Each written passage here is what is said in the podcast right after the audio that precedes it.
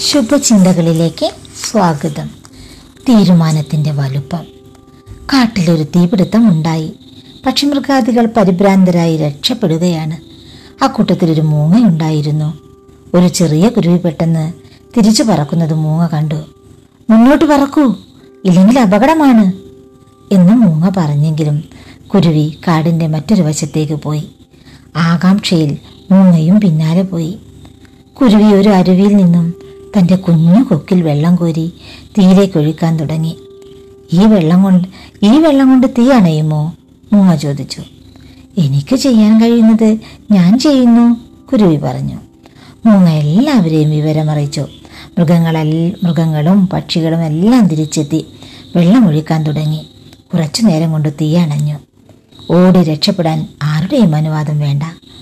ഒരു തയ്യാറെടുപ്പും വേണ്ട. ഓടിയെത്തി ഒരു കൈ നോക്കാൻ ഇച്ഛാശക്തിയും മനോധൈര്യവും വേണം. ദുരന്തങ്ങളിൽ തൻ കാര്യം മാത്രം നോക്കുന്നവരോട് കൂടെ ഉണ്ടായിരുന്നവരെ മുഴുവൻ കീഴടങ്ങാൻ വിട്ടുകൊടുത്തു. സ്വയം രക്ഷപ്പെട്ടെന്ന് അവകാശപ്പെടുന്നവരല്ലേ ആയുഷ്കാല ഇരകളായി അവശേഷിക്കുന്നത്? ഒന്ന് കൈപിടിച്ചിരുന്നെങ്കിൽ അയാൾ രക്ഷപ്പെട്ടനെ എന്ന ചിന്തയേക്കാൾ ദൗർഭാഗ്യകരമായി മറ്റെന്താണുള്ളത്? ഒരാൾ ഒരാൾക്കൂട്ടത്തിന്റെ തുടക്കമാകാം. പുരുഷാരം ഒന്നും തുടങ്ങി വെച്ചിട്ടില്ല. ഏറ്റെടുത്തിട്ടേയുള്ളൂ. എല്ലാ തുടക്കങ്ങളും ഏതെങ്കിലും ഒരു വ്യക്തിയിൽ നിന്നാണ്. മുന്നിട്ടിറങ്ങാൻ ആളുണ്ടായാൽ പിന്നിൽ അണിനിരക്കാൻ ആൾക്കൂട്ടമുണ്ടാകും.